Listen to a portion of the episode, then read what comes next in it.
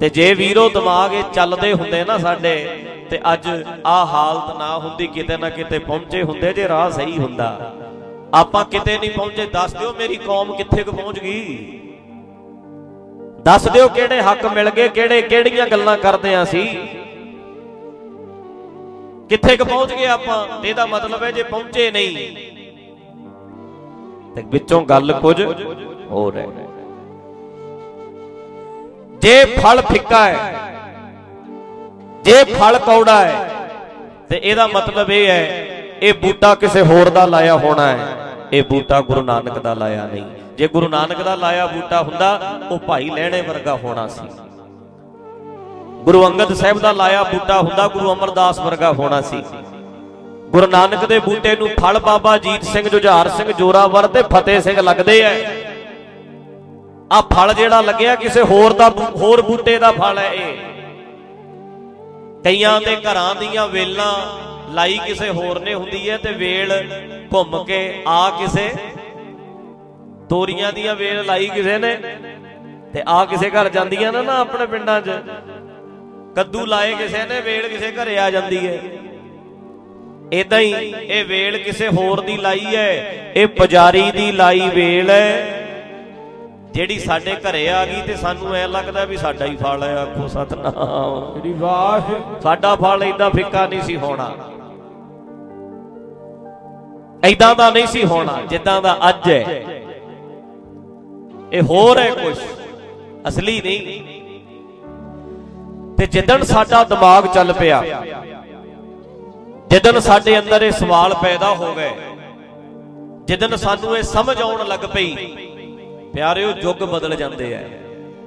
ਯੁੱਗ ਕੋਈ ਬਾਹਰ ਨਾ ਧਰਤੀ ਬਦਲਦੀ, ਨਾ ਦਰਖਤ ਬਦਲਦੇ, ਨਾ ਚੰਦਰਮਾ, ਤਾਰੇ, ਆਕਾਸ਼, ਬਾਹਰ ਕੁਝ ਨਹੀਂ ਬਦਲਦਾ। ਬਸ ਵਿਚਾਰ ਬਦਲ ਗਏ ਤੇ ਯੁੱਗ ਬਦਲ ਗਿਆ। ਸੋਚ ਬਦਲ ਗਈ ਯੁੱਗ ਬਦਲ ਗਿਆ। ਅੱਜ ਤੋਂ 40 50 ਸਾਲ ਪਹਿਲਾਂ ਅਨਪੜਤਾ ਦਾ ਯੁੱਗ ਸੀ। ਤੇ ਅੱਜ ਬੋਲੋ ਬਹੁਤ ਠੰਡੇ ਆ ਵੀਰੋ। ਪਹਿਲਾਂ ਅਨਪੜਤਾ ਦਾ ਯੁੱਗ ਸੀ ਤੇ ਅੱਜ ਪੜ੍ਹਾਈ ਦਾ ਯੁੱਗ ਹੈ ਯੁੱਗ ਬਦਲ ਗਿਆ, ਵਿਚਾਰ ਬਦਲ ਗਏ। ਆ ਤੁਹਾਡੇ ਚ ਇੱਥੇ ਬਜ਼ੁਰਗ ਬੈਠੇ ਆ ਜਿਨ੍ਹਾਂ ਨੇ ਆਪਣੀਆਂ ਧੀਆਂ ਨੂੰ ਮੋਹਾਲੀ ਤੱਕ, ਚੰਡੀਗੜ੍ਹ ਤੱਕ, ਸ਼ਹਿਰ ਚ ਹਾਈ ਸਕੂਲ ਪੜ੍ਹਨ ਨਹੀਂ ਦਿੱਤਾ, ਪਿੰਡ ਪੜ੍ਹ ਲੈ ਪ੍ਰਾਇਮਰੀ ਪੰਜ ਕਰਨੀਆਂ ਨੇ, ਕਰ ਲੈ, ਪਿੰਡੋਂ ਬਾਹਰ ਅਸੀਂ ਜਾਣ ਨਹੀਂ ਦੇਣਾ। ਬਜ਼ੁਰਗੋ ਇਦਾਂ ਹੀ ਕਹਿੰਦੇ ਸੀ ਸਾਰੇ ਉਦੋਂ ਜ਼ਮਾਨਾ ਹੋਰ ਸੀ ਤੇ ਅੱਜ ਪੋਤੀ ਨੂੰ ਕੈਨੇਡਾ ਭੇਜਣ ਨੂੰ ਤਿਆਰ ਹੈ। ਪੋਤੀ ਕਹਿੰਦੀ ਹੈ, ਮੈਂ ਕੈਨੇਡਾ ਜਾਣਾ ਪੜਨ ਕਹਿੰਦੇ, ਪੁੱਤ ਪੜ ਲੈ। ਜ਼ਮਾਨਾ ਬਦਲ ਗਿਆ। ਸੋਚ ਬਦਲ ਗਈ। ਲੋਕ ਬਦਲ ਗਏ। ਚੇਂਜ ਹੋ ਗਿਆ ਸਾਰਾ ਇਸੇ ਤਰ੍ਹਾਂ ਜੇ ਵਿਚਾਰਿਆ, ਜੇ ਸੋਚਿਆ, ਜੇ ਅੜੀ ਕਰ ਲੈਂਦੇ ਅੱਜ ਸਾਡਾ ਸਾਰਾ ਪੰਜਾਬ ਅੜੀ ਕਰਕੇ ਬਹਿ ਜੇ ਵੀ ਅਸੀਂ ਨਹੀਂ ਵੇਖਣਾ, ਸ਼ੰਕੇ ਕਰਦੇ ਐ, ਪੁਰਾਣੇ ਤੇ ਭੇਜਦੇ ਨਹੀਂ ਸੀ ਹੁੰਦੇ, ਭੂਆ ਤੇ ਪੜਦੀ ਨਹੀਂ ਸੀ, ਭਤੀਜੀ ਨੂੰ ਪੜਨ ਭੇਜਤਾ, ਸ਼ੰਕੇ ਕਰਦੇ ਐ ਡਾਊਟ ਕਰਦੇ ਐ, ਵੱਡਿਆਂ ਦੀ ਮਰਿਆਦਾ ਠੀਕ ਐ, ਜੋ ਦਾਦੇ ਕਹਿੰਦੇ ਸੀ ਉਹੀ ਠੀਕ ਐ, ਕੁੜੀਆਂ ਨੂੰ ਨਹੀਂ ਪੜਨ ਭੇਜਣਾ ਤੇ ਫੇਰ। ਦੱਸੋ, ਪਿੱਛੇ ਰਹਿ ਜਾਾਂਗੇ ਕਿ ਨਹੀਂ ਰਹਿ ਜਾਾਂਗੇ? ਬੋਲੋ। ਹੋਊ ਤਰੱਕੀ ਸਾਡੀ ਕੋਈ। ਅਨਪੜ ਲੜਕੀ ਦਾ ਰਿਸ਼ਤਾ ਲਊ ਕੋਈ। ਅੱਜ ਦੇ ਜ਼ਮਾਨੇ ਵਿੱਚ ਜੰਮੀ ਹੋਵੇ ਧੀ, ਅਗਲਾ ਰਿਸ਼ਤਾ ਕਰੂ? ਨਹੀਂ। ਸਾਨੂੰ ਪਤਾ ਹੈ, ਜੇ ਪੰਜਾਬ ਨੂੰ ਅੱਗੇ ਲੈ ਕੇ ਜਾਣਾ ਹੈ, ਤੇ ਸਾਨੂੰ ਵੀ ਪੜਨਾ ਪੈਣਾ ਹੈ। ਮੈਂ ਆਪਣੇ ਪਰਿਵਾਰ ਨੂੰ ਜੇ ਅੱਗੇ ਲੈ ਕੇ ਜਾਣਾ, ਮੈਨੂੰ ਪੁੱਤ ਪੋਤੇ ਪੜਾਉਣੇ ਪੈਣਗੇ, ਸਾਨੂੰ ਅੱਜ ਸਮਝ ਆ ਗਈ ਹੈ। ਤੇ ਵੀਰੋ, ਭਰਾਵੋ, ਮੇਰੀਓ ਭੈਣੋ, ਜੇ ਧਰਮ ਦਾ ਢਾਂਚਾ ਅੱਗੇ ਲੈ ਕੇ ਜਾਣਾ ਹੈ, ਤੇ ਤੁਹਾਨੂੰ ਵਿਚਾਰ ਕਰਨੀ ਪੈਣੀ ਹੈ ਜਿਵੇਂ ਪੜ੍ਹਾਈ ਵਾਸਤੇ ਵਿਚਾਰ ਕੀਤੀ ਸੀ ਘਰੇ ਬਹਿ ਕੇ। ਐਦਾਂ ਸਿਰ ਫੜ ਕੇ ਬਹਿ ਗਏ ਅਸੀਂ ਵੀ ਹੁਣ ਕੀ ਕਰੀਏ ਪੜ੍ਹਨੇ ਪਾਈਏ ਕਿ ਨਾ ਪਾਈਏ ਸੋਚਿਆ ਸੀ। ਫਿਰ ਅਖੀਰ ਨੂੰ ਕੀ ਫੈਸਲਾ ਕੀਤਾ? ਵੀ ਪਾਓ ਬਈ। ਸੋਚਿਆ ਵਿਚਾਰਿਆ। ਇਦਾਂ ਸਾਨੂੰ ਧਰਮ ਵਾਲਾ ਮਸਲਾ ਵੀ ਕਿਤੇ ਨਾ ਕਿਤੇ ਵਿਚਾਰਨਾ ਪੈਣਾ ਹੈ। ਸਾਨੂੰ ਸੋਚਣਾ ਪਊ ਵੀ ਸਾਡੇ ਵਾਸਤੇ ਠੀਕ ਕੀ ਸੀ? ਸਾਨੂੰ ਕਿਹੜੇ ਰਾਹ ਤੋਰਤਾ?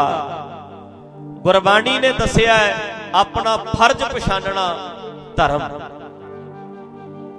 ਆਪਣੀ ਜ਼ਿੰਮੇਵਾਰੀ ਸਮਝਣਾ ਧਰਮ। ਡਿਊਟੀ ਸਮਝਣਾ ਧਰਮ। ਮੈਂ ਧਰਮ ਆਪਣਾ ਪਤਾ ਕਿੱਦਾਂ ਵਿਖਾਉਣਾ ਜੀ? ਵੇਖਿਓ।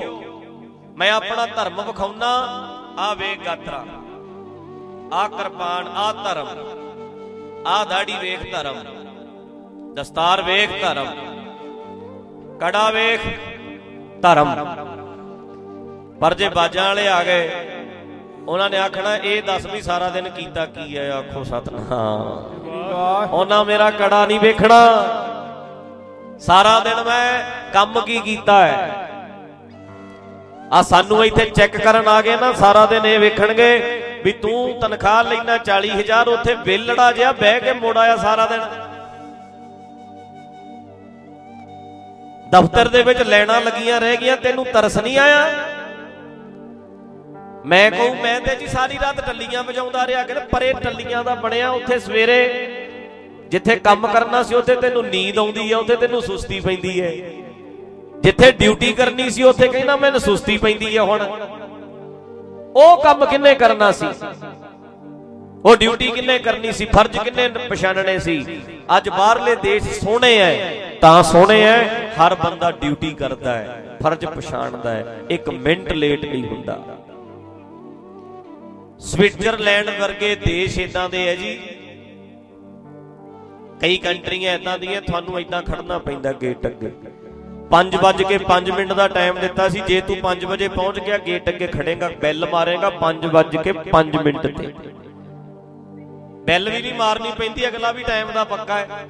ਅਗਲਾ ਵੀ 5 ਵਜ ਕੇ 5 ਮਿੰਟ ਤੇ ਗੇਟ ਖੋਲੂ ਤੇ ਜੇ ਤੂੰ ਉੱਥੇ ਨਾ ਹੋਇਆ, ਉਹਨੇ ਬੰਦ ਕਰ ਦੇਣਾ। ਐਡੇ ਟਾਈਮ ਦੇ ਪੱਕੇ। ਹਰ ਚੀਜ਼ ਪਰਫੈਕਟ ਕੋਈ ਕਮੀ ਨਹੀਂ। ਹਰ ਬੰਦਾ ਜ਼ਿੰਮੇਵਾਰ